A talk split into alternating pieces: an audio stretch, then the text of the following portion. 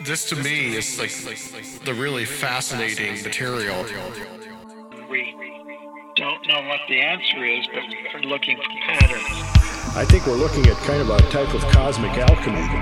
The story slowly grew interest.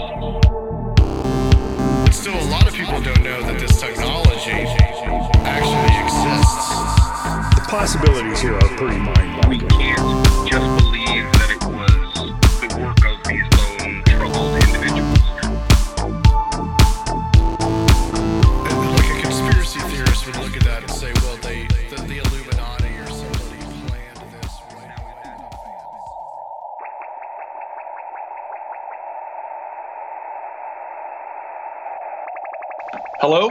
Hello? Aaron. Yeah, hi. How you doing, sir? Good. How you doing? Good.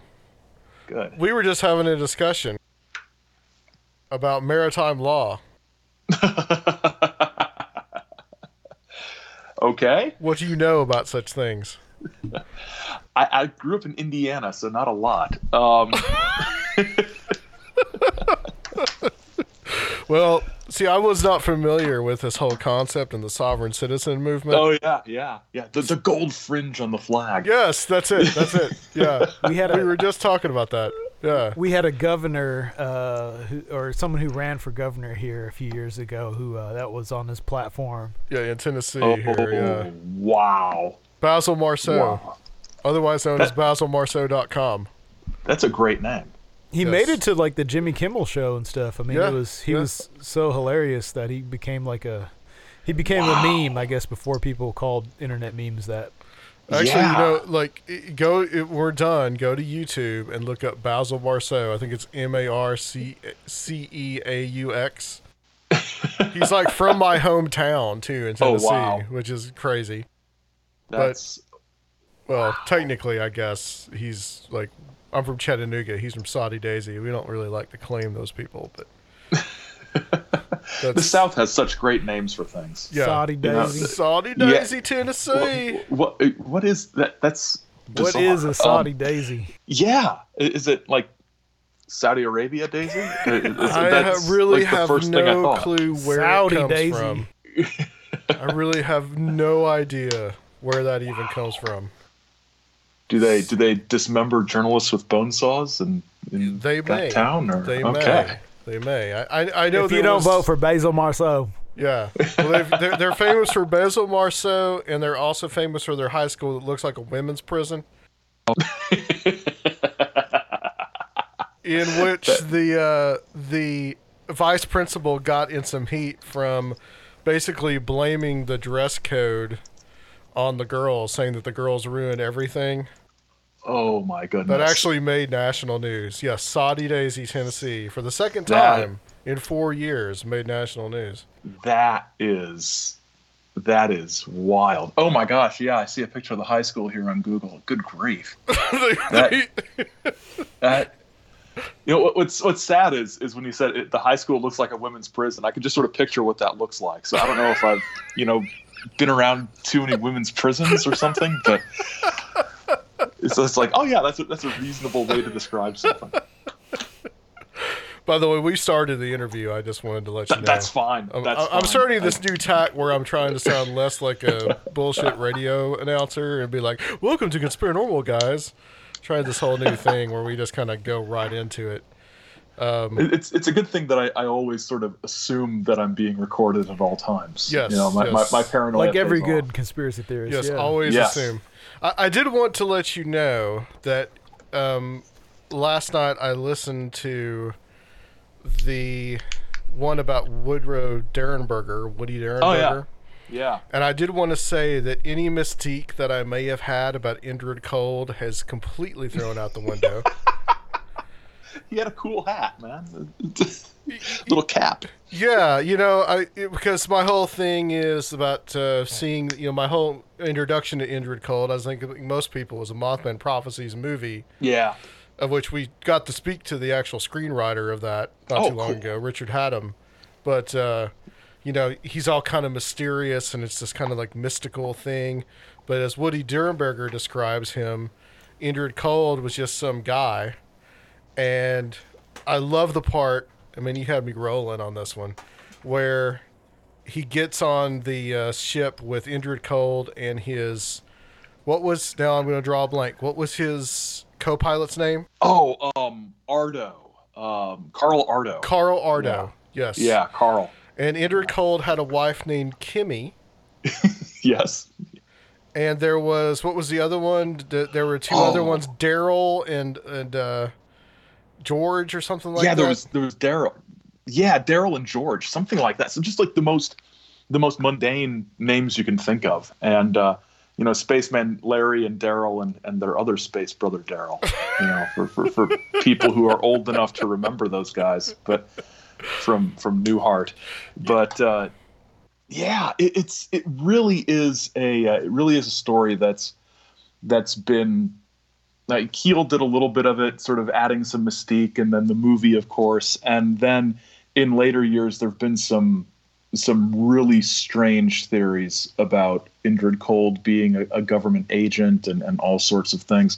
Derenberger's daughter, um, Taunia, spelled very oddly, like T A U N I A, Taunia, um, has uh, written a book, um, something like you know, my family's 50 years with Indrid Cold, and and he would she describes all these times when when like Indrid Cold would just play with the kids when she was a kid, and he was over. He and Carl were over all the time um, for for cookouts and stuff, and and she seems she seems um, sincere. Uh, yeah, Do you it's, think it's that odd? It's a possibility that somebody, I mean, maybe it wasn't as nefarious as like an MK Ultra kind of thing, which I know we're going to get to later, but that somebody could have just been messing with Derenberger. I, I think I think it's possible. Yeah. There's there's Yeah. all this whole there's, there's there's this whole thing about it in as you describe it that the spaceship was just it, there wasn't much to it. Right. Yeah. It was. It was like they had bunk beds. I mean, like like wooden bunk beds, like you'd see in a in a kid's room or something. And yeah, I, there, there's a lot. And then later, sort of, it gets upgraded in in later later tellings of the story to be more spacey. But but yeah, it's it's very much that this is.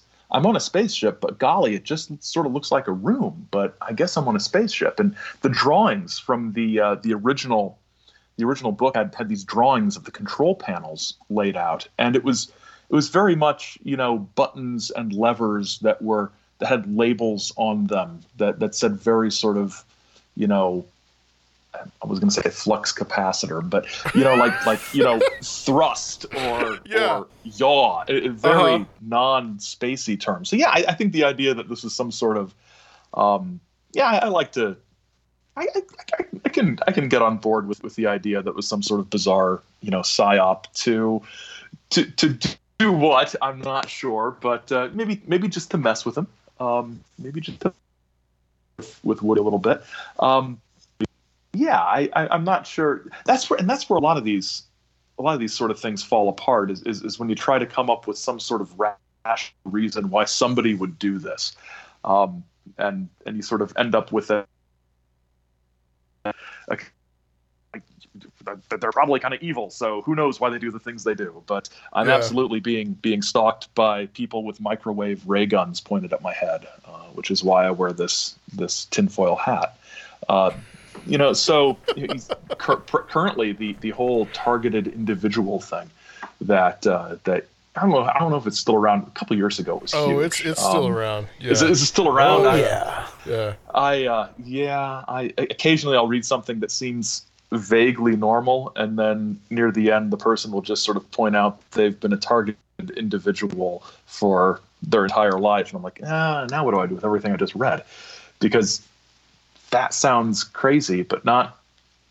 It sounds too crazy for them to bother targeting you about, because you you, you aren't credible. You aren't a credible person, so why would they target you?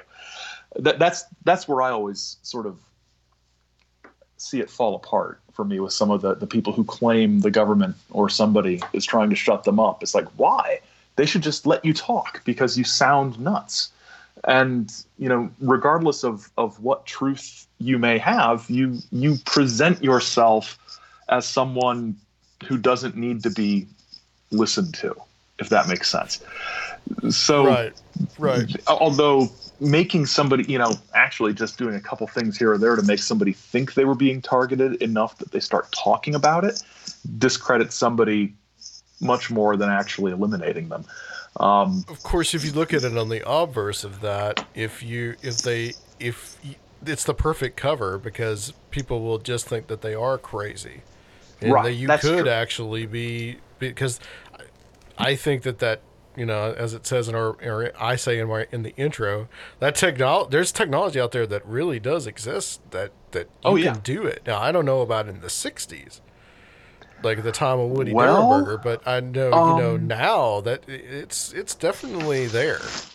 Yeah, there's a book. I, I got a book um, called, uh, I'm pulling it off the shelf now to make sure I get the title right. Uh, Were We Controlled? The Assassination of President Kennedy by a guy calling himself Lincoln Lawrence. And this was published in uh, 1967.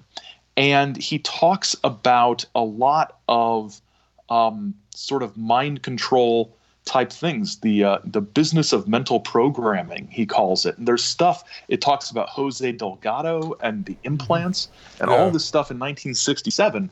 You know, long before the MK Ultra documentation was ever declassified. So.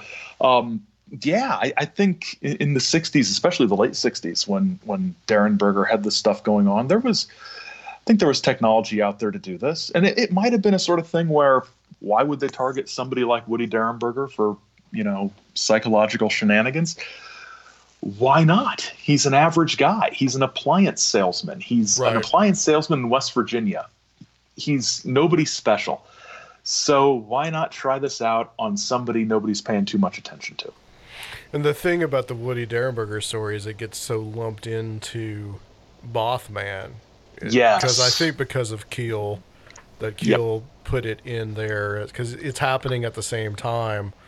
But I mean, it's what it's miles and miles away from Point Pleasant. Y- yeah, it's um Mineral Springs is a ways, um, but there, there were there were sightings um, all over the Ohio Valley. But yeah, it was it was a ways away. Um, it wasn't it wasn't close to uh, to Point Pleasant by by any means. I mean, West Virginia is a small place, so Right. you know, not you know, it's all it's all relative, but it, it took place in November of of the year, you know, weeks before the Mothman, the first Mothman sighting. Well, the, the, the first Mothman sighting of the Mothman wave. I mean, there's the whole Mothman has always been with us, and Mothman will always be with us, and Mothman was seen 42 times in Chicago last week, and you know, there, there's you know, the Mothman continues, but it, the Derenberger thing happened in such proximity to the Mothman thing that it, it just gets conflated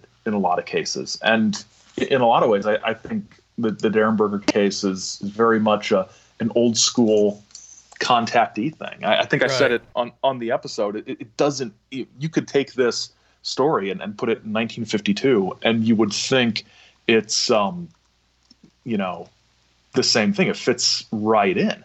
Uh, but uh, no, it's it's 1966, 1967. I love the part where he goes to Lanulos and he meets the like the old couple from New Mexico. They're living on Lanulos. Yes. And it's just like the most mundane thing. It's like they're from such and such place in New Mexico, and Yeah. George and It's- Ethel, and I met them. It's so ran- so random.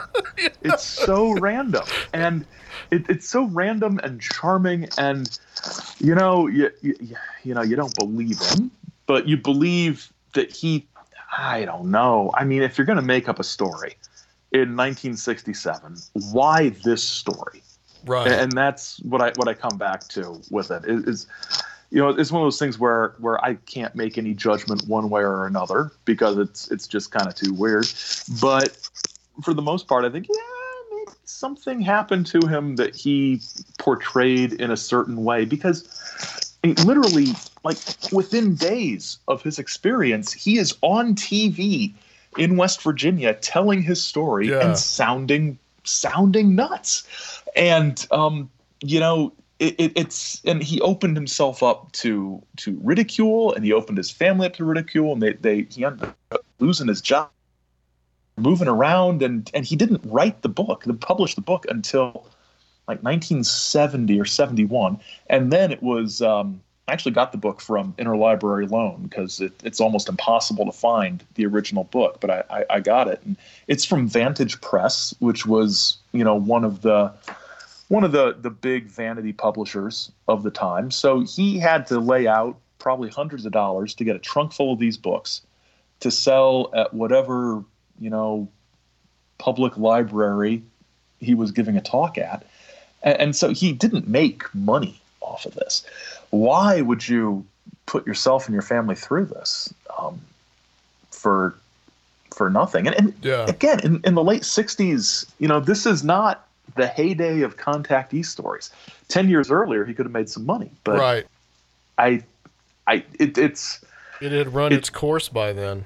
Yeah, it yeah. really had. Um, it, it contacteeism was was pretty much done, and so there, there's no reason there's no there's no sane reason to to to do this to yourself. This is no way to live. But uh, which which leads me to think that that something happened. Um, I like the idea of, of some sort of psyop, especially with the uh, the mundane nature of the spaceship. Well, have you heard Nick Redfern's idea that the Flatwoods monster was some kind of weird psychological yeah. operation? Yeah, I have, and um, that, that, would almost make more sense to set up some kind of like weird mechanical thing in the woods and see what just see what people react to it. You know? Right. Yeah, and, and it's such a it's such a goofy monster. Yeah. Uh, yeah. That it really it really does sound like in some ways a a, hor- a 50s horror movie monster you know come to life and maybe, maybe it was, right? It, it's it's a guy in a suit, maybe. Um, it looked like a man in a suit. Well, there you go. Uh, maybe it was yeah, a man in a Maybe it was. It's, it's, it's, a guy named Fred from the CIA. It's, know, Carl Ardo. It's Carl Carl Ardo. Carl Ardo was on loan from uh, from Lanulos. Well, let's to, leave uh, to scare the kids. Let's leave Indrid Cold and Carl Ardo and Kimmy yeah. behind, and let's talk Kimmy. about some conspiracy theories. Um, okay. So this book, uh, I believe you wrote it about three years ago. That sounds about, about right. Yeah. Uh, about conspiracy theory. I mean, we uh, both Sergio and I have read it.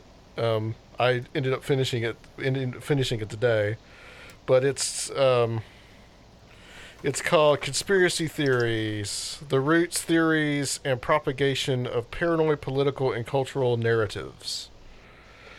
I and, did not come up with that subtitle. That was ah, it's so long. Um, yeah, that that one was was imposed on me. I had no title for it. It I covers told the publisher, it, could, could you think of a, t- a title? Because I got nothing. Uh, so the, yeah, it, it, it does sort of sort of check all the boxes. So, uh, what's your what was your reasons for writing this book? Kind of why you wrote a comprehensive historical review of these all these basic conspiracy theories. I hate money. Um, no. Um,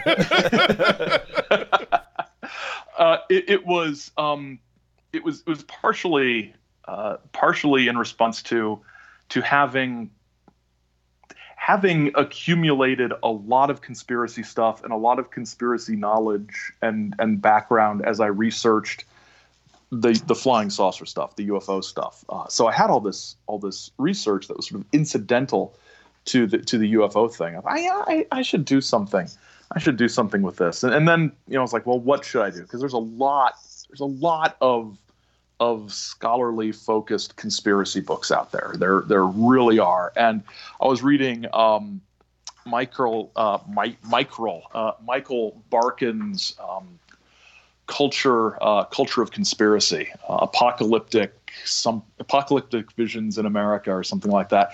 And it, it it's really really good. It's it's probably the best overall scholarly look at, critical scholarly look at, at, conspiracy theories, but it was uh, it was a little old because I, I, think Barkun died uh, shortly after the second edition came out, and and it's it's I don't want to say it's it's not sympathetic enough to conspiracy theories, but it, it doesn't it doesn't go into detail on on some of the stories because it, it covers such a such a broad range, and it doesn't really. I couldn't really find anything that that connected the conspiracy theories to the actual. Um, in some cases, the actual conspiracies that were behind the the out of control, that sort of at the root of the out of control theorizing. So I thought, well, that that might be good. So I, I was like, how can I make this sort of sort of manageable and and I didn't succeed. I kept restructuring it, you know, as I went because it, it just it's conspiracy theory stuff, so it just sort of sprawls everywhere. And I had all my outlines and flowcharts and and thought maps and everything. And I, you know, Oh man, I didn't. I, You have I like the not Illuminati the- pyramid with all the connecting the dots and yeah, and I, I never quite got to the point where I had like the giant cork board with the yeah, the that's that's what we want to see. man. connecting things. I, I never quite got to that point, but I, I wanted to to sort of look at, at some of the conspiracy theories that were and are current and, and sort of trace them back to what actual things were going on that spawned what in a lot of cases is is is speculation that gets that gets out of control. And and, and what i found was, was that you know at, at the root of a lot of these there were things that were that were there. None of these were just sort of created as fictional constructs there was something that they were based on or something that was reinterpreted or blown out of proportion or misinterpreted and it you know it, it just sort of the, the theories and speculation just sort of snowball from there. I'm making snowball gestures with my hands. You can't see it. But, um, things, things are snowballing. Um, so that's that's sort of what I what I wanted to do was, was sort of look at at what historical um, historical truth eness might uh, might have been behind some of these. It's it's the first book that I've read that has taken because you are a historian, and that has taken that kind of historian approach to to this of like looking at okay this is the root uh, where this comes from this is you know this conspiracy theory gave birth to this conspiracy theory and on and on and on and also kind of also giving like a context of really saying that some of these these conspiracy theories that we deal with some of them get like their chronologies just plain wrong.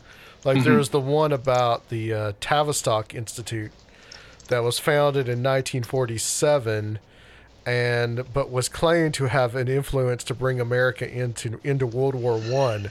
So it doesn't really work. Yeah. Like when you really think about it. And I I've encountered this again and again where it's like, okay, that there's no way that's possible. Like nobody did their fact checked on this right right it, it's it's very you know very in, in some cases in some cases pretty sloppy um, just just really sloppy but it's sloppy you know because they're they're trying to make a point the big tavistock institute guy um, i don't know if he's still alive um, john coleman uh, who wrote committee of 300 and and wrote sort of a bookish booklet on on Tavistock and, and Committee of 300 was was probably one of the first conspiracy books I read back when I was in college. Um, I think somebody had had typed the whole thing out into a text file and uploaded it to Usenet in like 1995,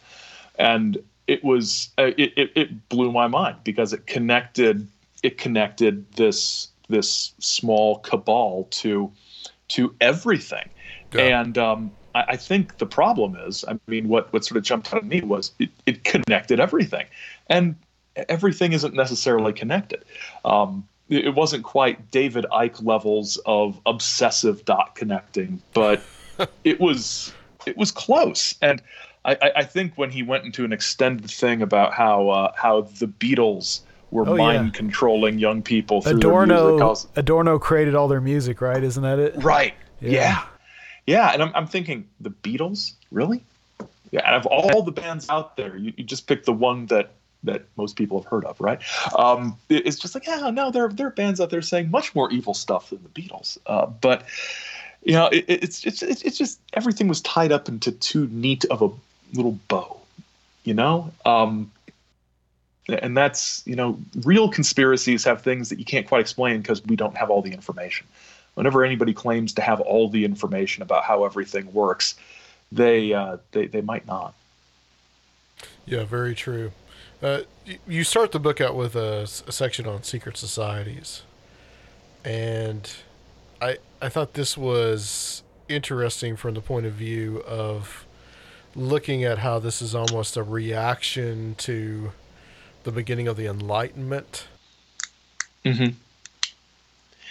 Yeah, it, it's it's interesting because we always hear about the the Bavarian Illuminati and uh, right and, and why the Bavarian Illuminati why were they so secret? Why were their governments trying to suppress them? You know they were trying to foment revolution. This is a revolutionary movement and then it gets connected to communists and anarchists and and every other every other sort of thing eventually by at least by by um, by right of center um, conspiracy theorists, and uh, gets connected to fascism by the other side. But um, it gets connected to uh, to to to sort of you know these sorts of things. And you know, I was I was looking at this, read this big book um, published a few years ago. Um, well, probably about ten years ago, about the history of the act, the actual history of the Ba- Bavarian Illuminati. And one one thing that jumps out is is we are we as Americans and, and, and British people to a degree, but but especially Americans, we, we seem to forget that in 1776, when the Bavarian Illuminati was established, we seem to think sometimes that that every place on the earth, people were having the same sorts of ideas about political and personal liberty as people were having in the in the American colonies in, in the United States, and and they weren't. And in in the German states, in Bavaria, for example, um, talking about the kinds of freedom from the the political power of the church and and freedom to uh, to say no to the sovereign and to have some sort of some sort of political check on the sovereign's power. This stuff got you thrown in prison. So of course, you if you wanted to debate that or challenge that or talk about it, you had to have a secret society.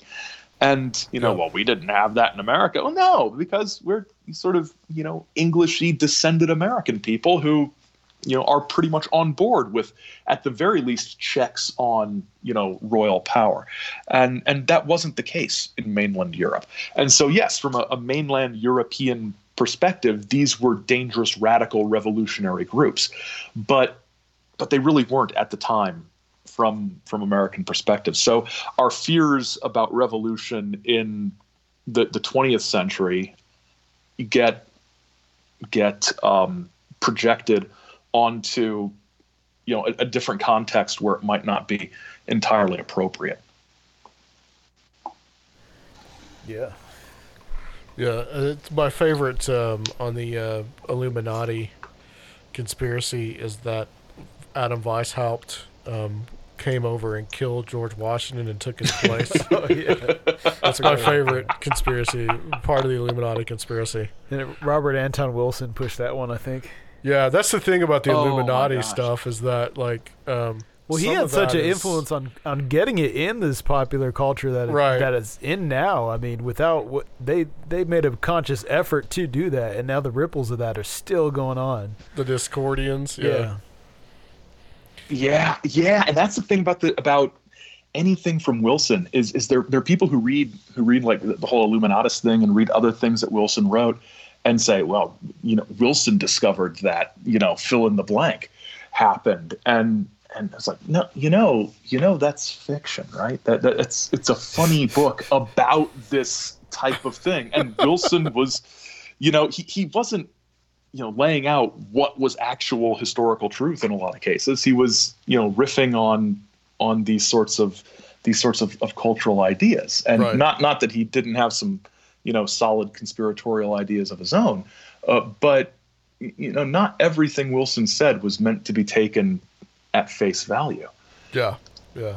It's true. like adam weishaupt you know killing george washington Yeah. Yeah. probably probably Taking his Gonna place and taking his gonna, place. gonna hedge my bets there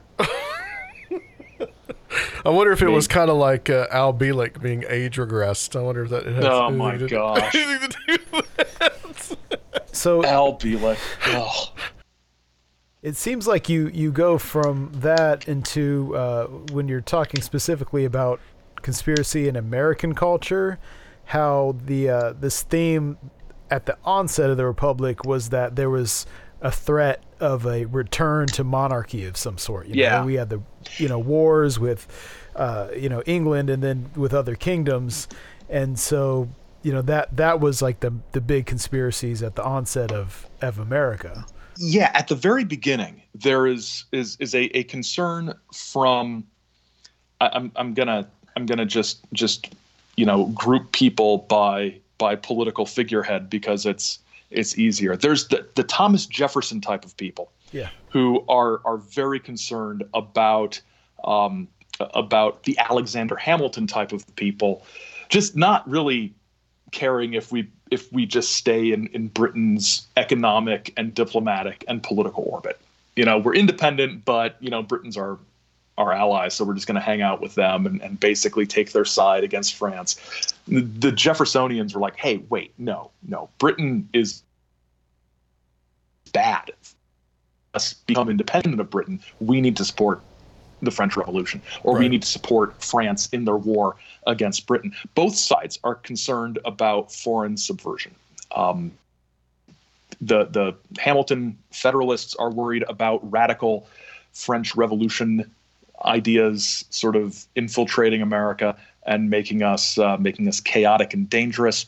Um, the Jeffersonians are worried about uh, about basically being a de facto colony of Britain again if Hamilton and his uh, his allies have their way. And so both sides, the, the, the first political party system in the country, um, the Federalists versus the the Democratic Republicans, you know, that was all based around these factions who were worried about what our sort of position in relation to Britain and France was going to be. So that fear of foreign subversion leads to um, leads to laws like under John Adams, the Alien and Sedition Acts that were, uh, you know, on the surface aimed at preventing foreign meddling in our elections, but really, really was about you know keeping out people who might become citizens and vote for Jefferson. So you know they lengthened the amount of time it takes to become a citizen and, and things like that. And, you know, had the power to expel people, um, had the power to lock up newspaper reporters who. Uh, who were critical. So there's this fear of foreign subversion, and, and conspiracy theories grow around that. And then when Britain becomes less of an issue um, after after the War of 1812 and into the 1820s, the the, the, the outside subversion fears turn to uh, turn to um, secret societies like the Freemasons, Yep. and you you have the the anti-Masonic political party pop up in, in sort of opposition sort of to the secret society but but more to the fact that it's the same crew of people especially in New York state that always have all the political power. And it's it's always these these these damn masons right? It, it- it's so they must be they're up to no good. They're if they're not you know agents of of an evil foreign power they're they're just kind of undemocratic and elitist and and we need to uh, we need to eliminate them. So there's always that there's this long running fear of of outside or foreign subversion or some kind of alien influence, even if it's not a physical invasion from elsewhere, an ideological um, invasion from elsewhere, something un-American seeping in and you know sapping our vital bodily fluids. Right. So this Yes. is a, a con- constant theme.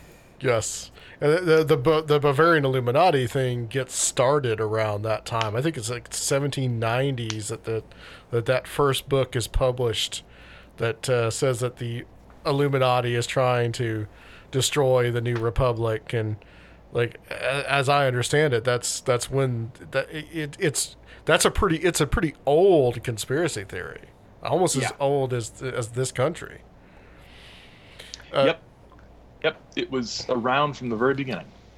Talking about um, some of the influence of religious paranoia on this line of thinking, and there was one book that you described that I've never heard of called Occult Theocracy. That's Oh, Theocracy yeah. with an S by Edith Starr Miller.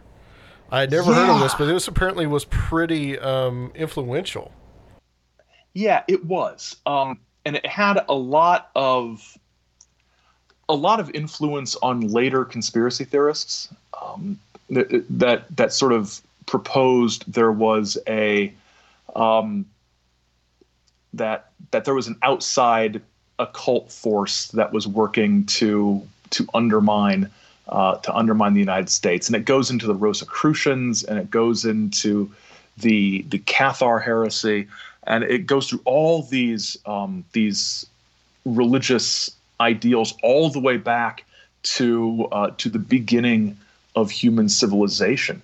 Um, the, the beginning is called something like the the secret and it talks about Albert Pike and and and all of these sort of um, sort of things. And if you listen to 1990s conspiracy theorists, like especially like uh, like Bill Cooper Your favorite. and his your favorite. my favorite, I I have a I have a real soft spot for Bill Cooper. I I really do. Not in a not in a this guy's onto something sort of way, but he's just so interesting to uh, to listen to. But if you listen to his um, or, or read about his mystery Babylon stuff, it, it's very it's very much taken Hour of the time. the hour of the time.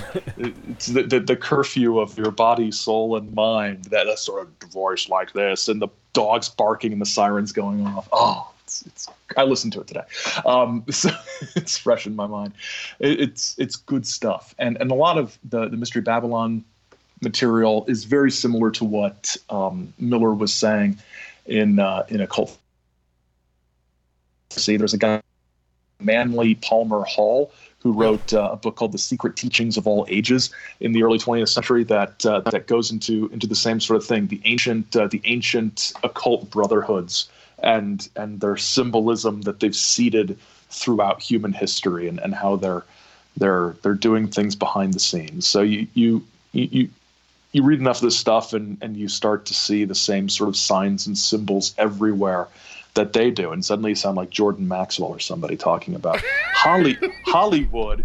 The movies are they talk about the magic of Hollywood because druids' wands were made of holly wood, yes. and and you're like, well, Makes sense to me. yeah, I guess I I I and that's the thing. That's the How name game. Are, yeah, yes. Oh my gosh. Yes, this um I just got done reading uh reading um Adam Gorightly's uh, book on James Shelby Downard. Uh oh. Uh, yeah. You're getting that, into my territory now. that, that messed me up, man. And then I read then I read King Kill 33 and, and, and all that stuff. Oh and it's- man, and it- we're, we're kind of getting off up. track here. Maybe we'll save this for Patreon after we do the main discussion because we can really. it, it, I I don't really understand any of what Downard says, so so we won't get too far off track because I, I he's confusing to me. you But, need to read um, Carnivals of Life and Death, and then you'll be very I confused. did. Yeah, I even did. more, even more confused. Yeah. I have no idea what he was talking about at any given time. Although Oh, it would make a thing- great action movie. The only thing I know is it ha- none of that could have happened. No, not, none of it. It- it- I don't know. He's a pretty badass little kid, man. gosh, you have to have a higher body count by age ten than, well, than than most people. Um, Yeah. but. Uh, gosh, It's but- but- crazy. we did actually a book review section on a show about that. We actually talked about. I could not finish that thing. Was just, it was So well written too. oh gosh, it was nuts. It was nuts. And um, then I was Well- like, should I go to that town in Oklahoma where he grew up and, and see if anybody knew him? And I was like, no, I'm not going to do that. well, guess But- what? Gorightly has. Um, he's going to put out um, part two because he has some of Downard's writings. Ah, Part yes, two I is going heard to be about coming that. out. Yeah, yeah. and the uh, the the the tape recordings of the, an interview with James Shelby Downard has been re-released by uh, Jim Brandon. He he it was mentioned in uh, Cosmic Trigger by Robert Anton Wilson. That was a tape that that he had, a tape called Sirius Rising that I guess was circulating in the underground. But uh, Jim Brandon has put it back out, and you can order it from him on CD. It's got a nice little I, cover uh, and everything. I actually, um, I just recently sent some money for that very purpose to Loren Coleman um, to, to get a copy of that. Uh, Loren was handling some of it, uh, some of the transactiony stuff. So hopefully I get it Cool. because I have no idea what else I would do with my time. then then then listen to that. But if you if you look at if anybody out there looks at, at Downard stuff and his his sort of mystical name symbolism stuff, it's very similar to to what what um, Manly Hall and uh, Edith Starr Miller. It's all this idea of of hidden meanings that if you know the right, like you said, if you know the right magic words and, the right secret names, you can, you know, sort of peel this this layer of of camouflage off of reality and and see how things really are. And, and then what people do is they sort of connect all that to to every political and social and cultural event that uh, that they see, and they view it all through this this lens of of occult conspiracy. Uh, so there's there's that sort of that sort of spiritual side to it, um, it overlapping with the political, and then, and then more conventional, uh, more conventional sort of orthodox religious groups have fringe elements that do the same sort of thing. And so Miller connected these secret societies to the political subversion of the time and Right. the communists. And that Right. kind of that was was that really like the fir- I guess the Illuminati thing was kind of the same thing. It just the it was it was Republicans and not communists.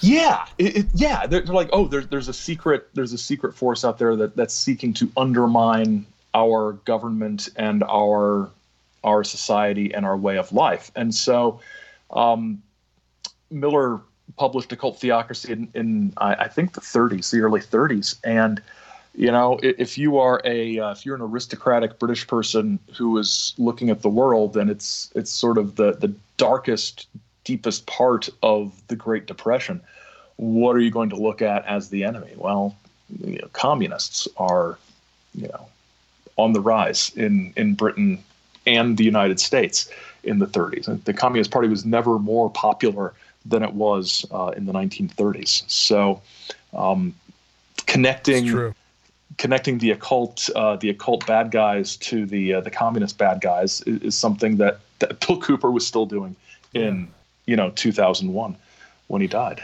Well, before we get to Cooper, I did want to ask you real quick. Uh, why you didn't include the Taxil hoax? hoax? Um, gosh, that's a good question. Um, I'm trying to remember why I didn't do that. It's been a while. It's been three years since it came out, and that means it's been about five years since Yeah. I wrote it. Um, I think, I think the reason is, um, hmm, where was he from? France. Okay, Yeah. that's why I didn't do it. That that's I think that's probably why Keep I it in a, an American context. in America. Yeah. Okay, yeah. I, I, I think that's I was trying to think and I'm like, I remember reading about it. I remember sort of looking at it and why didn't I do that? And yeah, it was I I sort of excluded a lot of the, the European stuff um, because because it was it was a big enough project already.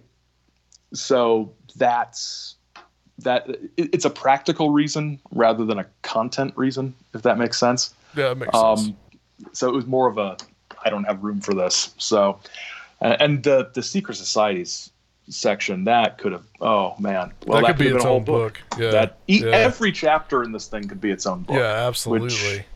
wh- which is why it took me forever well not forever i got it done when it needed to be done but If you make them, I will buy them. yeah yeah it's like i i am i am nearing the end of my target word count and i i still have two chapters to go so Yeah, it's a going to need- relatively short book. I mean, it, it it's only like just it's 201 pages. So it, it's Yeah. packed, man. Yeah. It really packed a lot, though. yeah the uh, the publisher you know they've they've done lots of uh, on length of books that sell and and so they're like it needs to be in this sweet spot right here because more than that and um, more than that and, and the price goes up. Less than that the price doesn't go down enough to entice more people to buy it. So they, they've got a, a very sort of sort of narrow window Un- unless there's something you know you know some sort of major revelation which i didn't have. But um but yeah it it, it did it was pretty compact. It, it was very sort of concentrated too like you said. So Bill Cooper. Yeah, As I said, Bill. that's your favorite guy. he, he is. You've got a, Um, you've got like a shrine to him in your closet. I I don't, but um, b- because if I ever have law enforcement come over here for any reason, a, a- shrine to Bill Cooper would, would probably not not be great. But um, Bill But you Cooper know- is. You know that you're a conspiracy theorist when you have you you should always have your copy of Behold a Pale Horse Oh yeah, right next Oh, to yeah. the Holy Bible. right there. It's right there. It's, it's like here's the here's the word of God. Here's the word of Bill Cooper. Um, do not do not confuse the Or two. else you're a total Um, poser. Yeah, that's right. That's right. Um, actually, if I walk into a person's house and they don't have every Jim Keith book, I'm like, what are, what are you what are you doing with your life? You know, it- it- it's you, you don't have you don't have you know the octopus in, in, on your bookshelf. It's like you're you're, doing it wrong. Uh, but yeah, Be, behold a pale horse and, and Bill Cooper, and there's a new uh, a new biography called uh, Pale Horse Rider by uh, Mark Jacobson about Cooper that just came out, and it is really really good. Uh, he he actually went out and talked to Cooper's uh, Cooper's pal Doyle, and uh, and got and, and some of Cooper's former some of his many many former wives who left him because he was an abusive drunk, and you know it- it's a real insight into Cooper, the uh, the the very dangerous, frightening person. But yeah, Cooper he. Just a thumbnail sketch for people who might not be aware of him. He, he comes on the scene in the late '80s as part of the uh, the the John Lear Krill Papers Area 51 alien abduction, alien cover up, alien contract with the US government. They give the government weapons in exchange for being able to abduct people and experiment on them. People are implanted and they're going to rise up as an alien fifth column and take us over at some point. And Cooper claimed that he had seen documentation confirming all of this when he was um, when he handled intelligence briefings for the commander of the Pacific Fleet when he was an enlisted man in the Navy and um, so he's he's one of these uh, he's one of these former military intelligence UFO whistleblowers. That's how that's how he sort of arrives on the scene, and um, very quickly it becomes clear that that he's that he's more than that. Because if you look at his UFO stuff, he starts putting other stuff in there that's very much more political conspiracy material and, probably one of the probably the two biggest things that ended up in the alien stuff that he that he put up on bulletin board systems and the the pre-internet was he had um, some discussion of the uh, the the Rex 84 plan to round up political dissidents and put them into prison camps uh, when you know the new world order takes over. So that is sort of a, a more of a political conspiracy thing that he inserted in there, and also uh, CIA drug running and the CIA sort of using drug sales, especially to um, to inner cities and urban areas in the United States, as a way to fund various black projects. And and he's talking about that in UFO stuff. And it, it's it's easy to to forget this or easy to not have known it in the first place. But there was a time, like 30 years ago, when you did not have that degree of crossover between UFOs and and sort of hardcore political political conspiracies. You you, you didn't have that, and Cooper starts to do that, and then Cooper gets himself in trouble because um, John Lear and, and a guy named John Grace cooked up the O.H. Krill document as sort of a sort of a sort of a hoax, sort of to see what people would think, and uh, it's it's it's it's sort of a basic rundown of of the government collusion with the aliens from the viewpoint of a, a hostage alien that the government had. And Cooper says, well, I saw that in the Navy too. And he says this like at an interview for like a TV show or something. And like they're on like a, a, a station break or something. And, and Lear, you know, like the story, Lear's, Lear's story. And whether or not you believe every word that comes out of John Lear's mouth is, is a, you know, that's between you and the Lord God. But you know, he, he, he takes he takes Cooper aside and he says, "Bill, what are you talking about? We me, me and me and John Grace made this up." And Bill's like, "You're lying."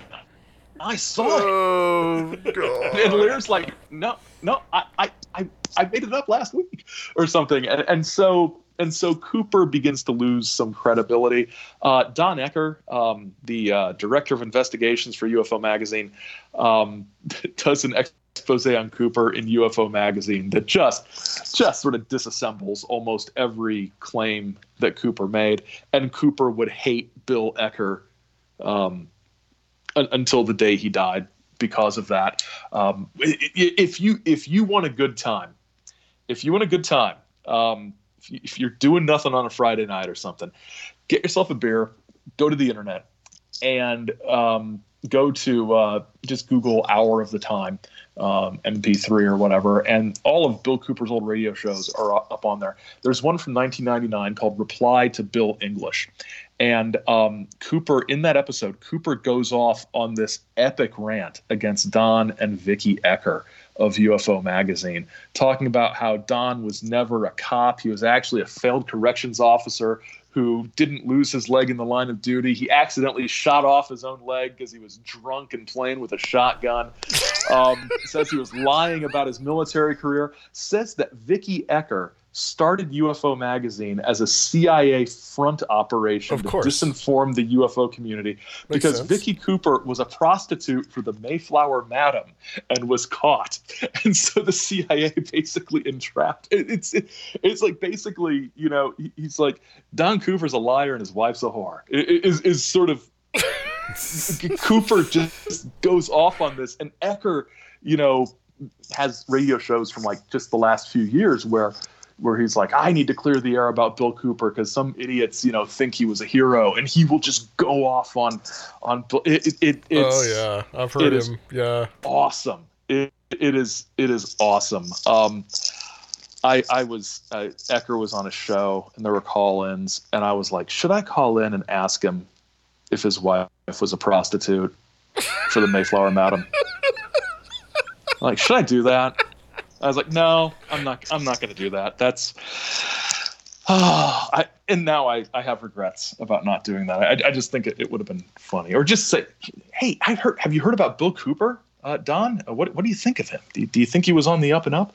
So Cooper is basically drummed out of ufology, and and he uh, he he turns it around saying, "You know what? UFOs aren't real anyway. It, it's uh, Yeah. it's all it's it's Yeah. all a." A, a deception to uh, to bring about the new world order because we're all going to have to band together to fight the fake alien invasion. Right. And he gets into the the political Which he probably borrowed stuff. from Watchmen, really, if you Yeah. think about it. Yep, Yeah. yep. Was and, it just uh, because and he was getting a good response from from that material he was dabbling in with like the more conspiracy oriented? He's like, man, screw it, I'm just gonna do this. I I think I think once he realized that um, that there was there was an untapped audience Yeah. for for some of the conspiracy stuff, and that sort of his. It's hard to pinpoint exactly when the transition took place. It's sometime around 91. It's after Behold a Pale Horse is published in like 90 or 91. But um, but before before 93 because by 93 he's he's on the you know UFOs are all you know they're they're not from space. They're they're man-made. They're they're to deceive you. Um, but it, it's a, it's a gradual change but if you look at if you go onto YouTube you can see lots of videos of him doing presentations back in the early 90s and like 10 hour long presentations. And um, he, he's transitioning out of the UFO stuff more to the New World Order, government conspiracy um, sort of thing.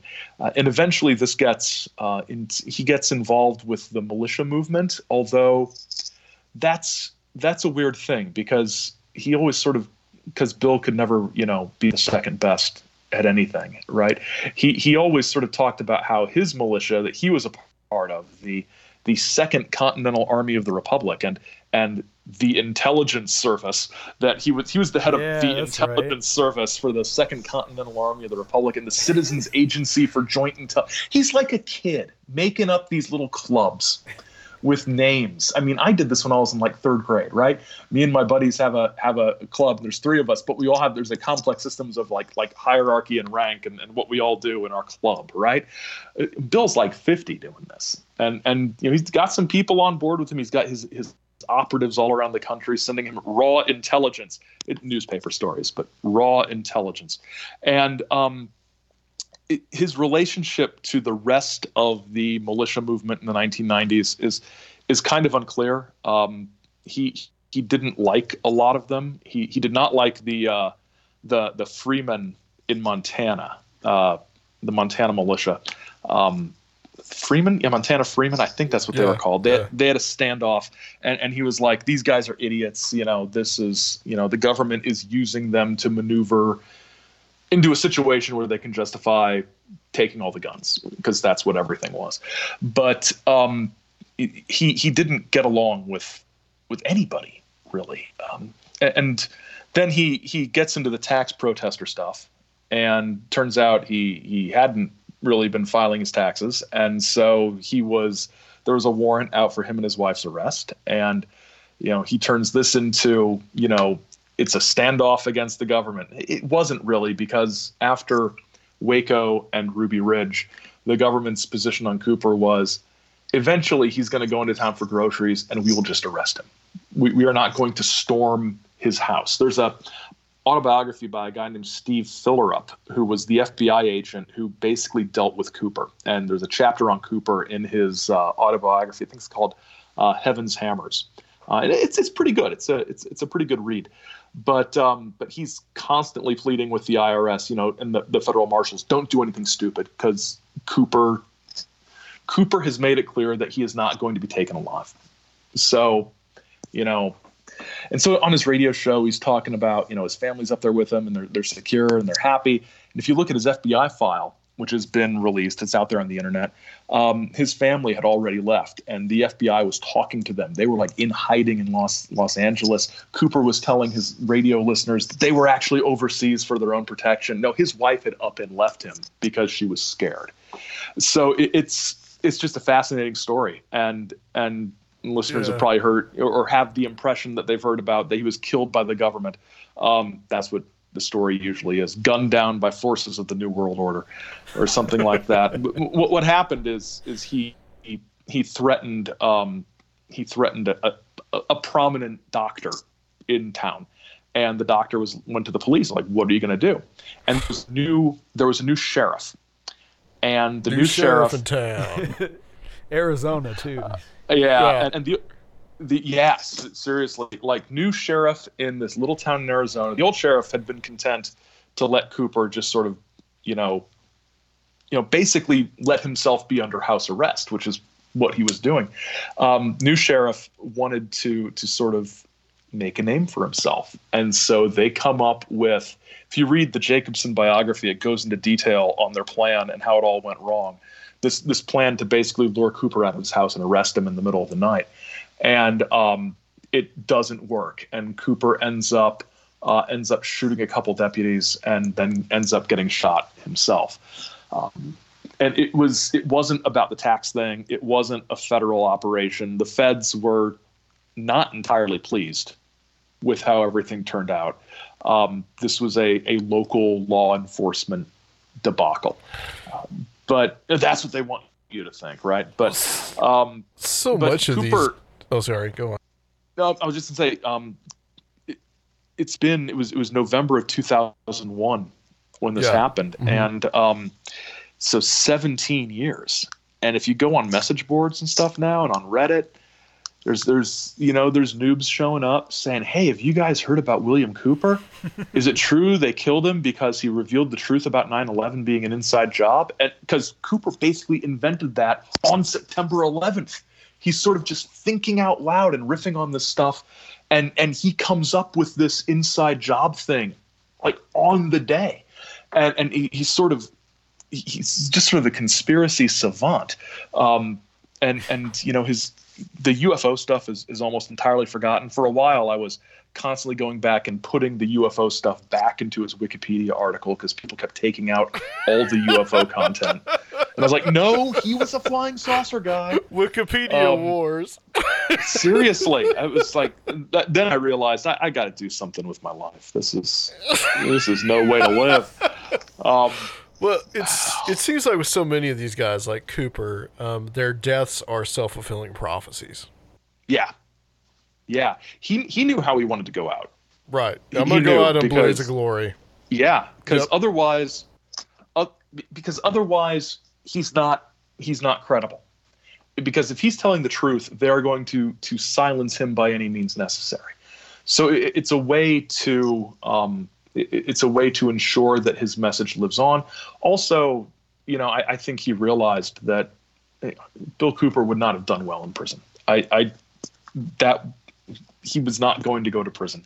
I don't know. and They sure liked his when- book in there, from what I've heard. yeah, uh, the Jacobson book goes into that quite a bit, uh, and that's that's one of the things about Cooper that I, I was not, you know, really fully conversant with is just how much influence he had in the '90s hip hop community.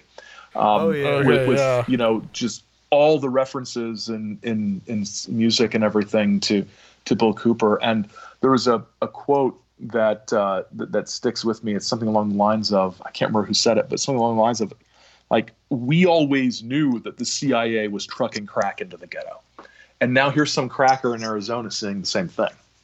Like we'd never heard a white guy say that before, Hmm. A- and, so it, like there were some things that that resonated, and and it sort of it, it sort of um, belies some of the, the sort of I, I think in a lot of cases sloppy and lazy accusations of of Cooper being some sort of generic white supremacist um, be- because he wasn't. Um, he he was he was not always as as careful with his discourse on race as you might want to be but but he was not he wasn't some sort of you know white nationalist type of conspiracy theorist And he would come out there- and made that pretty clear a lot of times. On the yeah, radio. there there were oh some sometimes some of these uh, some of these uh, white supremacists would, would call him on the show and he would just he would just take him apart and like you know after informing them that his wife was from Taiwan would would sort of explain um, you know why they were wrong. There's a great um, you can find it on YouTube. There's a great listener call in where he basically convinces this guy that being a neo-Nazi is is dumb and the guy's like I never looked at it like that. You know, like like Cooper basically talks him out of his neo-Nazi beliefs on the air, which is which is just you, you don't hear other conspiracy guys in the '90s with radio shows doing that sort of thing, and it, you certainly don't hear it now. Um, Didn't he have some kind of weird idea to like buy a bunch of stock in different companies or something? and media companies. Yeah. Uh, this this is my this might be my favorite plan that anybody has ever come up with. Um, in order to get the, uh, the, the the the mainstream media to cover important topics fairly and from a constitutional perspective, and by various topics, he almost always means gun control and income tax. Those are like the two. It was probably the most concerned about for a lot of this time in I, I want to say 1994 or 1995, he comes up with an idea to to basically purchase a, a major media company. And, and he there's one episode of the Hour of the Time where he literally reads from stock prospectuses word for word.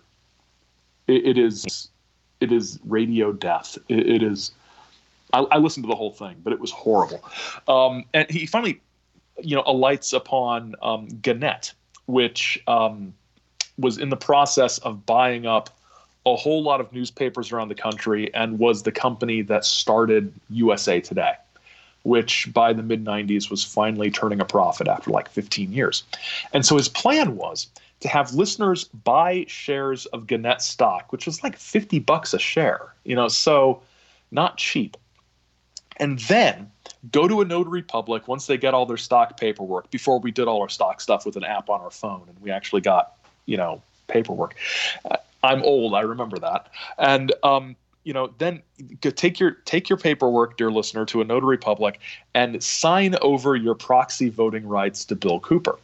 And he was going to get all these notarized statements that he had people's proxy votes, and he was going to go to the 1995 shareholders meeting, and with only 15% of the stock, he would be able to to command a controlling interest in Gannett because of something. I can't remember his reasoning for why that would work.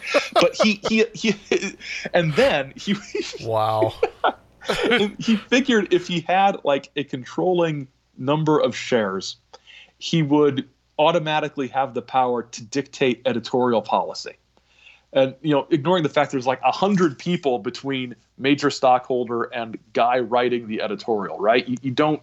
I mean, I guess you could fire everybody working for the newspaper and replace them with people who well with the staff of his newspaper veritas that he published replace it with the veritas staff and you know i guess usa today would be the bill cooper show but it's it's the dumbest thing ever and, and the best part was nobody went along with this he only ever had like two or three people i think actually buy the stock and send it to him a very small number and there's one episode of the show from 1995 You've where listened to a he lot just- of these. I I did. I did. I Um, have I've too, listened. It, it's it's addicting, and, and you, you you sort of figure out The pretty quick which man. ones The the- intro comes on. Have you heard? Oh. The, have you heard of that? Is it with the sirens or whatever? Yeah, it's got sirens and dogs, Dog. and it's like uh, the curfew, Uh, the curfew. the curfew of your body of your body, soul, and mind, or something. yeah, it, it's it's. Don't listen to it at night.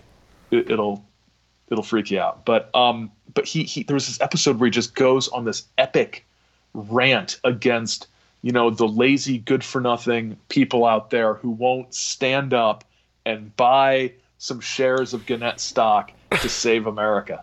You know, and, and, and he he puts it in those terms, like when the jackbooted thugs of the New World Order haul your family to the camps. You know, don't come crying to me. this whole thing, um, it- it's it's outstanding. He is he he is the the angriest.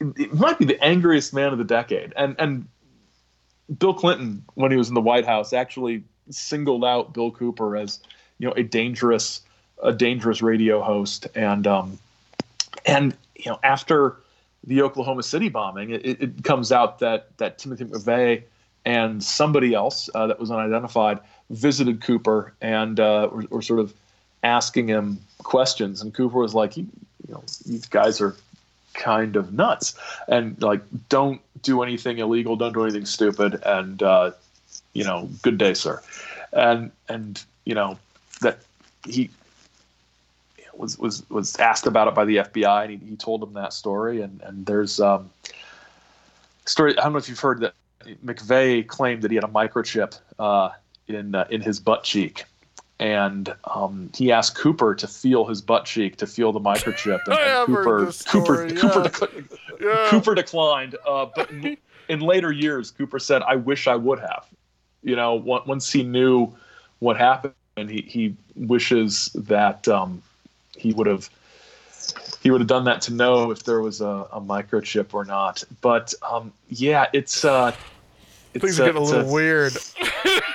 yeah, it, it's uh, it's a it's a wild scene. It- it's a wild scene there there in Arizona. Do you uh, do Uh, you think but- that Alex Jones stole his stick? Yes, I do. I, I think Alex Jones stole it and doesn't do it as well. Uh, because Huh. I, I don't when, when Alex Jones, you know, sobs and cries and screams, I don't believe it. I mean, we all know he's just Bill Hicks anyway. But you know, e- even if you yes, yeah. uh, even if you you sort of just take it at face value, it, it's it's forced. I, it, he's always come across as as so contrived. The, uh, the, the the the running around the woods to spy on Bohemian Grove and the tears and the the histrionics. It's it's an act. Bill Cooper's anger was not an act. Um, I'm not saying he believed every word he said all the time, but his anger was real. Um, and and I think that's what makes him such a compelling figure. Is and and to, to listen to even now is is his anger is real and his happiness when talking about his kids or reading a letter or taking a phone call from somebody else who, you know, who who fought in Vietnam and, sort of reminiscing about stuff. You know, there's Cooper has a genuineness about him. That doesn't mean that he wasn't a a, a dangerous and, and, and sometimes very frightening figure, hmm. but um, but he's honest about uh, about some stuff. And I don't I don't I don't get that from Jones. I, I think yeah. Jones is jo- Jones is Jones is very 21st century playing a character. And, and, yeah, he's he's he's playing a role. And as he as he said in what was it uh, his custody hearing, right? Yeah, yeah. He, mm-hmm. he, came up, but but you know he's he's just you know playing a game. You know that's what he has to say. He's really he really believes it all. like no, no, I, I don't think he does. And and I don't expect him to. I'm kind of glad he doesn't believe it all because that would be troubling. But um, you know, I, Cooper Cooper had a, a raw, frightening honesty to him. So I think this is a good segue. Me and Adam have been talking a lot about um, how, because of the internet and just the the pace at which the culture the culture has changed and these conspiracy conspiracy narratives have continued, there's kind of a disconnect with this kind of 90s uh, old school stuff that had traceable roots you know and i think a lot of the people at the time were aware of the roots of a lot of these narratives. But what do you think about um, kind of what's going on now in the this this culture where it's going and the themes and we're seeing a lot of leftover stuff from the 90s yeah the satanic panic stuff still the the you know children and pedophilia stuff and um, yep all these themes that just are keep being recycled uh, what do you would you have imagined that these themes would still be going like this? I mean, I guess yeah. they have been going since what the Middle Ages. Yeah, so I, I, yeah, right. You know, I um, I, I'm not, I'm not surprised. What I am, um, what I am, I don't want to say saddened by, I'm disheartened by, um, a little bit is that I, and I, I never quite know how to how to explain this without sounding like I'm I'm being all you know get off my lawn, but conspiracy con, conspiracy stuff has gotten dumber and more shallow since the 90s. Yes, and I I uh, I blame the internet. Yeah, uh, I, I blame the internet because there was a time where to know to learn about any of this unless you were hearing listening to it on a radio show but it, th- those were in like little one hour chunks and it was you couldn't really get a full picture of anything you had to go read stuff even if it was stuff on the internet i mean most of what i learned about conspiracy stuff back in the 90s was was massive long text files that were hard to read and because we didn't have tablets i'm staring at a crt monitor and, and probably getting you know eye cancer or something and you know, you had to read and you had to put stuff together. And now there's like these little 15 minute YouTube videos that tell you everything you need to know in a neat little listicle about the conspiracy. And it's a very sort of shallow, surface level sort of conspiracy thinking. And another thing that that is you know sort of sort of troubling and a development that I'm not entirely happy about is there's always it's always been the case that that the conspiracy theories one was attracted to were an outgrowth of the political ideas you had or the political beliefs you held. Um, something that I think is slightly different nowadays is the conspiracy theories that people adhere to are very much an expression not of their political philosophy, but of their partisan identification.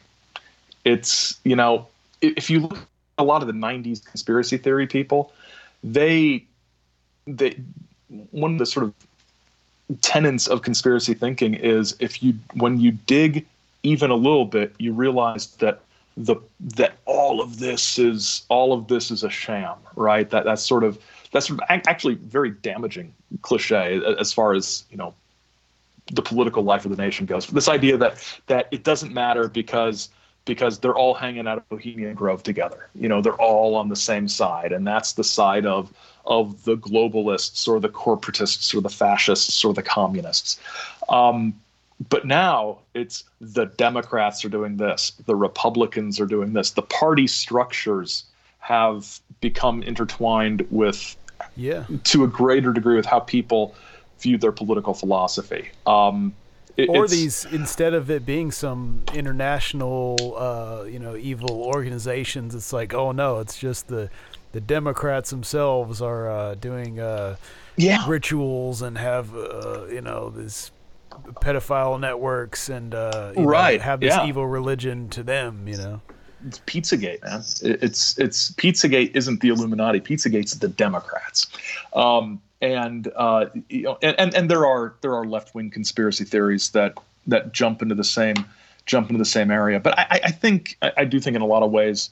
Um, the, the most sort of complex and long lasting conspiracy theories in America in the 20th and 21st century tend to have been more more right wing conspiracies. Just if, Oh, yeah. if you sort of total them up on the on the big on the big chalkboard, it's it, you know it, it, it tends to it tends to break that way. There are smaller sort of sort of micro conspiracies that uh, that, that tend to be more uh, more left in, in their leanings. Um, CIA drugs into inner cities, sort of thing, uh, tends to be more of a, a left wing conspiracy theory. Yep.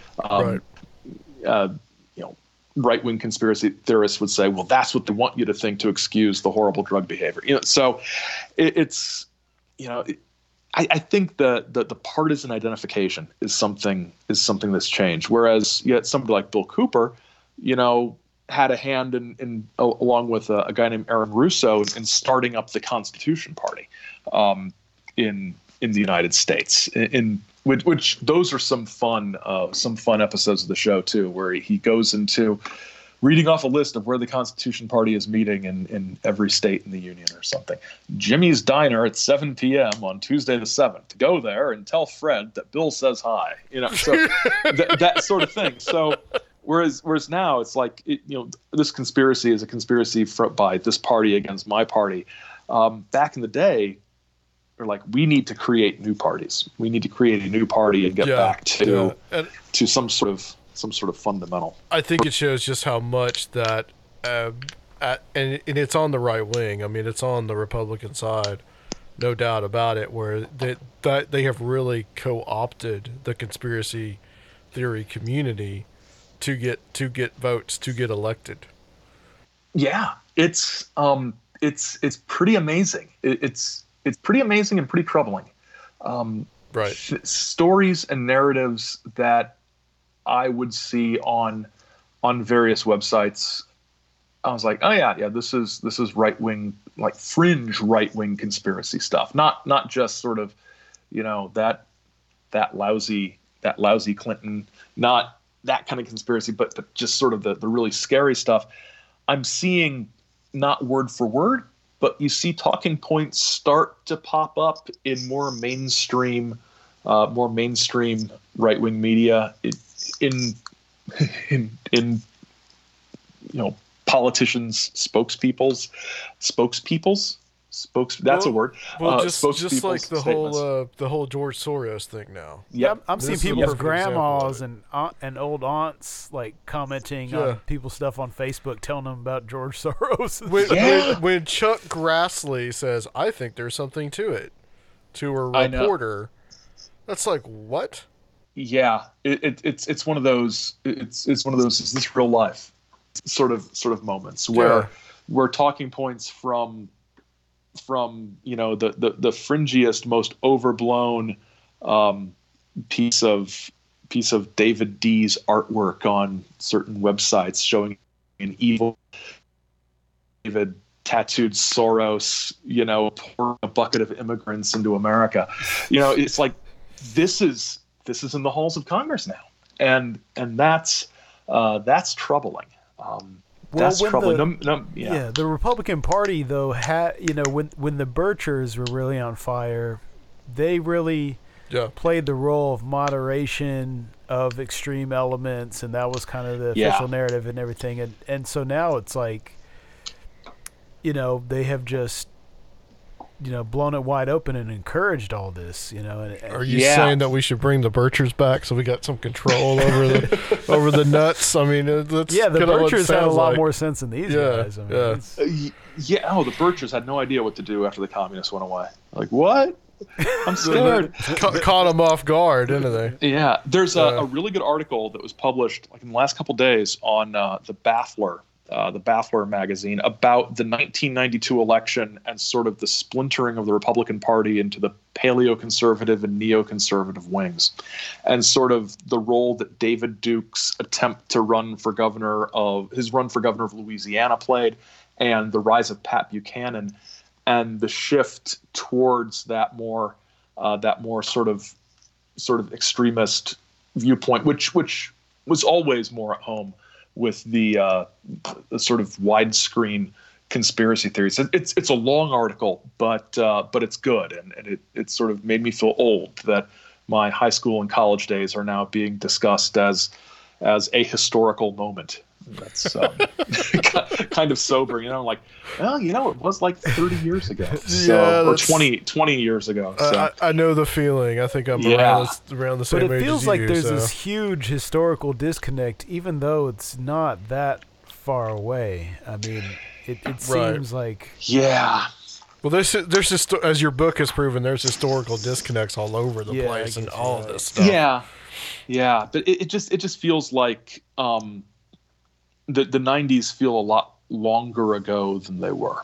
yeah. Um, Yeah. it- It's it's been a long century so far here in the here in the 21st century. I, Well, I we cannot end this interview without talking about Peter Beter, which is a very unfortunate name. I yeah, I can see why he always said Peter S. Beter uh, when he wrote it down. But no, he would he would always he oh man, Doctor Beter. Um, Doctor Beter was an interesting. Peter Beter was an I sorry that's juvenile, but uh, Peter Beter was an interesting guy, and um, it's just his name, guys. Uh, Yeah, yeah. grow up. But um, he was he, he was a, he was a, a- an economist, business finance guy back in the '70s who, who started doing these these audio letters. Basically, before he didn't have like a radio show or a shortwave show or anything, he would send out these cassette tapes once a month, and it was mostly conspiracy theories about um, the dangers of the Rockefellers. That was his his big bad guy was the the Rockefeller political and financial dynasty. Which, if you are a um, a sort of extreme Goldwater Birch style right winger in the '70s, the moderate country club Republicans. I mean, the the Rockefellers were like the, the, the poster child for moderate country club conservatives in the 1970s, and uh, and one of them was uh, uh, Nelson Rockefeller was vice president. Um, was he elected vice president? No, he was appointed because you know Gerald Ford took over and then appointed um, Rockefeller to be vice president after Watergate, and and so the Rockefellers were taking over. But the, the weirdest thing about Peter is concerned about the Rockefellers' power and influence behind the scenes. It's that he alleged that the Rockefeller led conspiracy um, had perfected the technology of ro- organic robotoids, um, basically doubles. And um, Gerald Ford had been killed and was a robotoid. Jimmy Carter and his entire family were robotoids. Um, and you could tell by watching on TV, you know, that they weren't quite right after, you know, they went away for Christmas and they came back and clearly had been replaced by ro- organic robotoids. And, you know, there was, sense. you know, there was a, a covert war in space being fought against the Soviet Union. Um, it was, uh, and, and these things are all online. I think it's, I think it's peterbeter.com, um, which I, you know, let me make sure before listeners go check that. Yeah, it's peterbeter dot peterdavidbeter.com, but Peter Beter. You might get another website if it's just Peter yeah, Beter. it- Yeah. yeah, yeah, yeah. B E T E R, um, not B E A T uh, E R. Don't don't put that in. Uh, don't don't show people at a party or something. Look at this website; it's crazy. Um, but uh, they have all of the audio letters in MP3 in high and low quality, and also transcripts. So, um, which is pretty amazing, and it's all free, which is which is great. Um, also, he talked to I don't know if you guys remember Sherman Skolnick. Um, he was a judicial activist in Illinois back in the 60s he was part of uncovering some massive bribery scandal in illinois but then he, he went on the more political conspiracy beat. And he just died probably like 10 15 years ago but um, he was uh, he was a pretty big deal. Uh, the guy wrote a book called the conspiracy against the dollar. There's a lot of you know anti-federal type stuff going on. Russian particle beam weapons sort of the, the war in space it's uh, it's wild stuff, and he's got this great voice, this sort of this sort of nasally voice. Um, he reminds me in both how he looks and how he sounds. If you remember old episodes of Seinfeld, the uh, the rabbi that lived in Elaine's building. If listeners have seen those episodes of Seinfeld, that's how this guy looks and sounds. It's very funny, um, and I can this is Dr. Beter with audio letter four. You know, so it's it's it's great stuff. Um, Do you have quite hello, the every- collection of of uh, tapes and memorabilia, I- zines, and books? I I had I had to to get a, another external hard drive recently because I ran out of room for some stuff, and I was like, you know what? Do I need all this? I'm like, yes, I do, because I mean, the odds that peterbeter.com is going to disappear off the internet one day are honestly pretty good. I mean, I'm not sure who is maintaining this, um, but uh, you know, websites go away all the time. So if they've got you know a bunch of MP3s from the 70s, yeah, I'm going to grab those. Same thing with um, anything that uh, that's out there from Mae Brussell's old show. She was one of the conspiracy theorists from back in the 70s, a big into one of the early JFK assassination researchers who who went in a bunch of different directions. There's some of her stuff out there, and I you know download all the stuff I can because you, you never know when you might need it. And it's this sounds so sad. It's nice to have on in the background while you're working sometimes, just to have this sort of nasally drone about the robotoids in the background. that that that honestly might just be me. That but, has to be um, great. Well, I, I It- listen to shortwave, so I find some weird cult Oh, leader or some weird foreign broadcast and just Yeah. put that on with some noise in the background.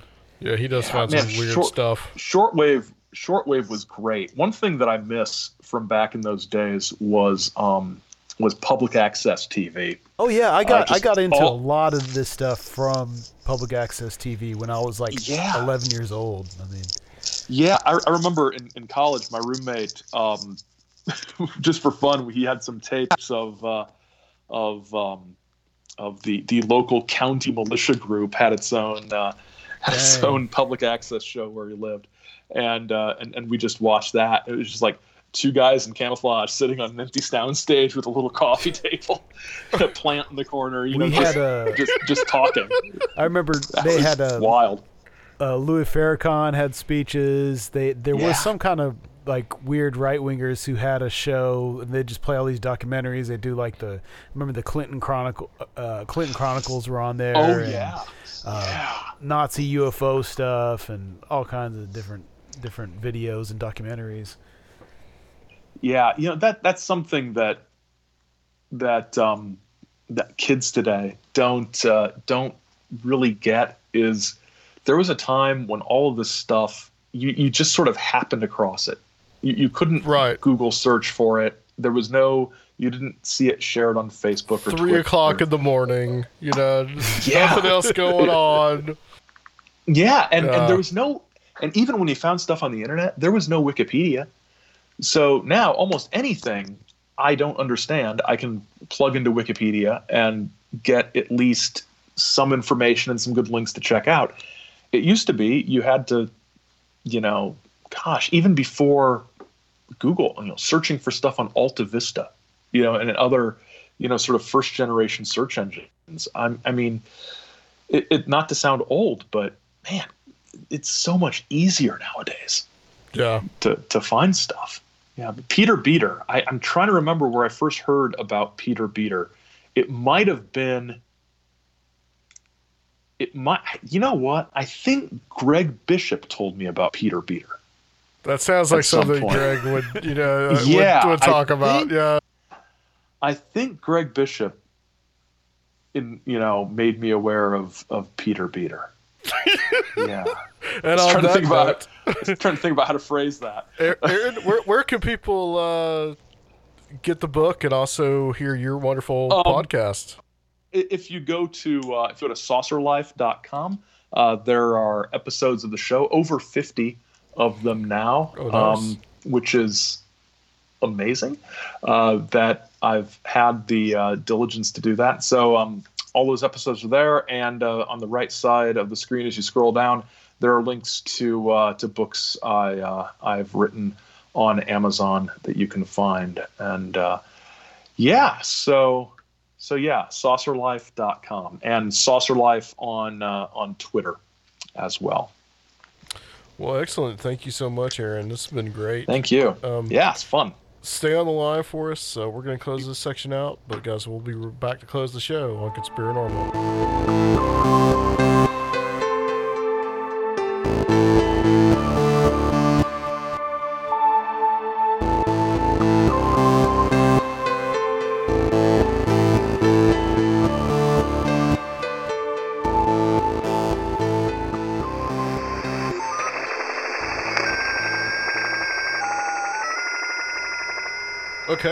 Back. Very cool, very interesting interview. Very extensive, even though we really just scratched the surface on a lot of that. Yeah, we really did. We didn't even cover what I wanted to really a lot some of the stuff that I wanted to cover, like the Hollow Earth stuff. Although we did get to do a Patreon episode uh, with Juicy. him on transformation of America. And thanks for the memories. Yeah, yeah. Do you have those books? Don't you have one of those? No, I do not. Um, I got. No, I, I think I have both of them on like PDFs, Okay. but they were everywhere back in the day. I used to read them at Tower Books, but they are uh, now like I think sixty to eighty dollars. I wonder if we could get so. Cathy O'Brien on the show. Hey, that'd be I wonder if we Heavy could hitter. try. Yeah, because uh, about if, I wonder if they're still in Nashville because they talk about Nashville a lot, as you'll find out on It's the possible. Patreon episode. yeah. So I don't know, um, local people, local weirdness. Very strange. Very strange. you got any thoughts on uh, any of the things that we that we talked about?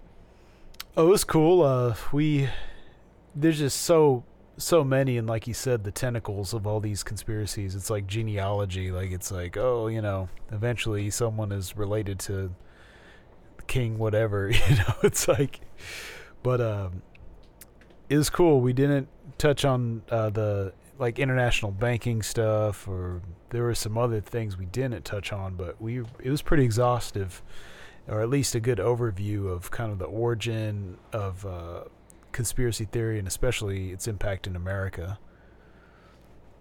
Right. Yeah. exactly. I, I really like the book just because it came from that kind of historical. Yeah, and it's academic, Setting, but it's right. because it's historical. It's not like so much of other, um, you know, criticism of conspiracy that comes from academic circles. That's just like more, uh, more political. You know, more of a bent to it. Uh, whereas this was kind of just a historical overview. Yeah. I I have something I want to share. Uh oh. Uh, this just is just some random weirdness. So, there is a quote unquote prophetess out there named Kat Kerr. She is. She looks like a very kindly old lady. And she has a book out called Revealing Heaven. And this is all about apparently her trip to heaven. Now, this I guess is on the uh, this is a this is a book that's selling in the Christian bookstores. I guess they would probably have it at Lifeway in downtown. But here's kind of a description of it uh, from Amazon. God has lifted the veil between heaven and earth. Caught up by the Spirit of God, Kat Kerr was taken on tours of heaven for over 10 years and now commissioned to reveal the truth through an illustrated book. The foreword, a prophetic word from God, was dictated to the author by two scribe angels. Through the 10 illustrations in Volume 1 of Revealing Heaven, you will visit the portal, where the redeemed in heaven go to view their loved ones on earth. You will see the rush, heaven's largest roller coaster, and visit the nurseries for miscarried and aborted babies, and much more. The, this book also explains God's design for earth, which is a shadow of heaven. Besides detailed descriptions of the mansion she walked through, Kat shares about three individuals, one a teenager, she saw while in heaven, and how this information impacted their families upon her return to earth. Prepare to be forever changed and receive hope for eternity. Okay. No. So, a little information about her is while growing up in a family of 15, Kat Kerr worked closely with her father in a lay ministry that helped needed, needy people, widows, and those abandoned by society and or their families. She accepted Christ as her Savior at age four, and now, 51 years later, still loves helping people. So far, so good. Kat is a faithful member to her local church and has been involved in many areas of ministry for over 25 years. She is trained and studied under prophetic leadership and operates in a seer anointing. Prior to her experiences in heaven, she worked for 24 years in key positions in the business world and is now president of OneQuest International, which was founded for the purpose of revealing heaven to earth. A mother of three gifted daughters, Kat resides in Northeast Florida with her husband of 30 years. The sign on her front door reads, This is a holy place. Heaven is here, and you are welcome. It just so happens that I have an audio clip that I would like to share of her describing heaven. So if you're ready to hear what heaven is like, Surfiel, I will go ahead and play that. All right. All right. Let's see. May take a little bit of time to buffer. And we already know that there's places in heaven that represent seasons on this earth. He took a shadow of a place in heaven and made it a whole season on this earth, like the wintertime. They have Christmas Town in heaven. Yes. There's a fun place for you. Uh, in the summertime here on the earth, that's the shadow of uh, Wipeout Surf Park where you can ride 80 foot waves and you're not going to die. Uh, that's the fun part. It's funny how most of these have fun parts. And then there's a mountain of spices in heaven where fall is always there. And you can go on horseback rides up into the beautiful fall area. Every level is another aroma. The mountain of spices is also mentioned in the Bible. You need to find that scripture too. And so uh, that's another thing that he took a shadow of and made fall on this earth, which we're entering into that season right now. I'm looking forward to seeing it, but I've seen the one in heaven, and it is amazing. And of course, there's spring. And let me tell you, spring is a shadow of the friendly forest in heaven where the trees sing, the flowers will dance with you, even the rocks cry out and worship him. And So- also the field with the, the copter flowers. that's right outside the friendly forest, by the way. As you're mm-hmm. entering into the friendly forest in heaven, you come down this big hill, and there's these tall flowers. They look sort of like huge daisies. Yeah. But the face of the flower is faced upward into this to the sky, and people run down this hill into this field of flowers everywhere. They grab the stalk because these flowers are like six foot high. They'll grab it and it takes off into the air and takes them like a flower copter. That's what they call them, and it will carry you from there into the friendly forest. So, That's so cool. because in heaven, the cows drive the tractors. Go ahead and laugh, Jen. I love it. if you have any children up there like three and over or two on up, uh, they always take them to the fun farm because it's where they learn prophetic art. They learn art. They actually have art classes. And this is the wild thing about the fun farm. Yeah. It's got to be different, right? It can't be like Yeah. on the Who- earth. Who, are the art instructors? The art instructors. I love this part. It doesn't matter. I died a long time ago to myself. I don't have my own opinions. I can only share, share what I saw. Right. The rabbits. That's right. Hello. The whole bunny thing and the colored egg thing and looking for them actually comes from heaven. They put all the kids in this big wagon that the cow with coveralls and a farmer's hat drives them to the art barns. This is only going to get better, so they don't go anywhere. this is either giving you a joy and celebration or ammunition. don't waste it on us. We don't listen to the blasting stuff. And here come these five and six foot tall rabbits, every color of the rainbow you can imagine. They have aprons on. They have all kinds of things in the pockets that they're going to give out to all the children. Are so excited because they know they're going to learn art, but they don't know what they're going to be doing, what kind of art they're going to be doing. And before they even arrived, these rabbits were busy because they were going out into the fields. They're picking up these eggs. These eggs are like ostrich eggs of that size. They're all white. Every one of them's white.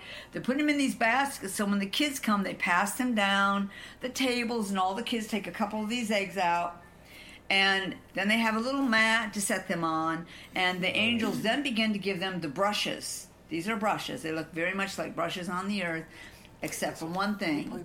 They're not sticking them in little containers, plastic containers of paint because what happens is the the paint is colored light. It's like liquid light, and they're all different colors, and they appear right in front of the children in the air, and they can take and dip their little brush in it, and they begin to paint these eggs every Yeah. kind of color that is possible and they put flowers on them smiley faces they probably make them into minions you know if they currently went there Currently, if they currently went to heaven, they use all the new stuff that we have. You Yeah. know, 20, 30 years ago, there were no minions. No. But now there's minions. Of course. So the painting like swirls all up and down the egg, rainbows, whatever it is. Then they'll hold it in their hand and they hear this little sound. And the teacher will take the top part of the egg off and out of that egg into the into the rabbit's other paw will come either a baby chick or a baby rabbit. Yep. And those baby chicks and rabbits will be the identical color of what that rabbit painted the egg. So whatever they paint the eggs as, out will come these Right. little chicks and, and bunnies Yes. From these. And then the kids start yelling. They are so excited. They want to finish those eggs. Wouldn't you be? These mushrooms they get to sit on like seats. Yeah. They all sit on a little mushroom. They find all the children, and they're all facing in one direction because they're going to see a concert of the flowers. And they'll sit there, and these mushrooms, because this is a supernatural place called heaven, they begin to rise up in the air like the where the where the uh, mushroom is rooted in the ground. Begins Yeah. to rise them up into the air, and uh, then the flowers come in this huge field. They begin to grow right out of the ground with faces on them. They begin to swirl around each other. They create a beautiful tapestry of all these beautiful flowers, and the flowers begin to sing. Some of them are fun songs, and the kids learn them and the kids sing them with them. So if you think your child is not having fun in heaven, you better think twice. It's a whole little city in heaven made out of jello. Every flavor of jello. they have pools of whipped cream. They have pools of sprinkles, and you can get the, the jello. You eat the It's mailboxes. just like Golden you Corral. jump in the houses. they have swimming pools made out of jello, and these kids run to get in this place. away. And they have a roller coaster called the Rush, which is their biggest roller coaster that goes up this long track. And then it leaps from the track Yep. across the sky of heaven down to another part of the track. And then this track goes down under the crystal sea so you can breathe under the water in heaven. And that was where one of my first powerful testimonies came from that I saw a young girl who had died recently and was living in heaven with her great grandfather and he was taking her someplace to have fun and that's the first time I found out about the he was taking her in to ride Yep. the rush. Okay. That's what's waiting for you in heaven, I think If I you- think Grandma's doctor uh, if you believe. I think Grandma's doctor uh, treats her right. I think she gets plenty of her. Uh, Yeah, I mean, is that a vision of heaven or an LSD trip? That sounds like uh, Pepperland a little bit to me. Is what that kind of sounds like. Yeah. Uh, you know, we started off the show speaking to Aaron, and of course, we had him back on, and when we first had him on, talking about uh, UFO contactees, and that right there was crazier than anything I ever heard from any contactee. I believe that that would qualify as high strangeness. that would indeed qualify as high strangeness. Apparently, also, she has some prophecies about Trump as well. So, yeah, this is uh, this is someone to obviously be taking be taken seriously. Just wanted to put that out there. So, you guys, you just found out what heaven is like. and it isn't too far away. Yes, right. And it's made of jello, or the rivers are made of jello. And Sprinkles. Sprinkles, and you can make minions, and the cows drive the tractors, and uh, it's just a great place. It's not like what the Talking Heads said, where they said that uh, heaven is a place where nothing ever happens. Apparently, there's a lot going on there. All right, that's it. um, Next time Nick Redfern is coming back, we're going to talk about paranormal parasites with him. Really excited to have him back talking about this.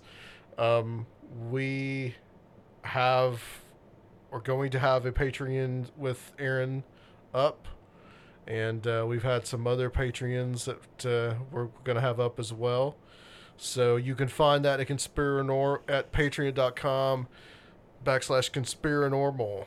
So come give us some money and uh, maybe we'll tell you what heaven is like all right Surfiel, thank you so much for recording. By the way we if you notice rob was not here uh, we are recording back in studio b today. So but uh, we are uh, hoping that he will be back with us. We, we miss him. Um, he has not gone to heaven yet. So all right.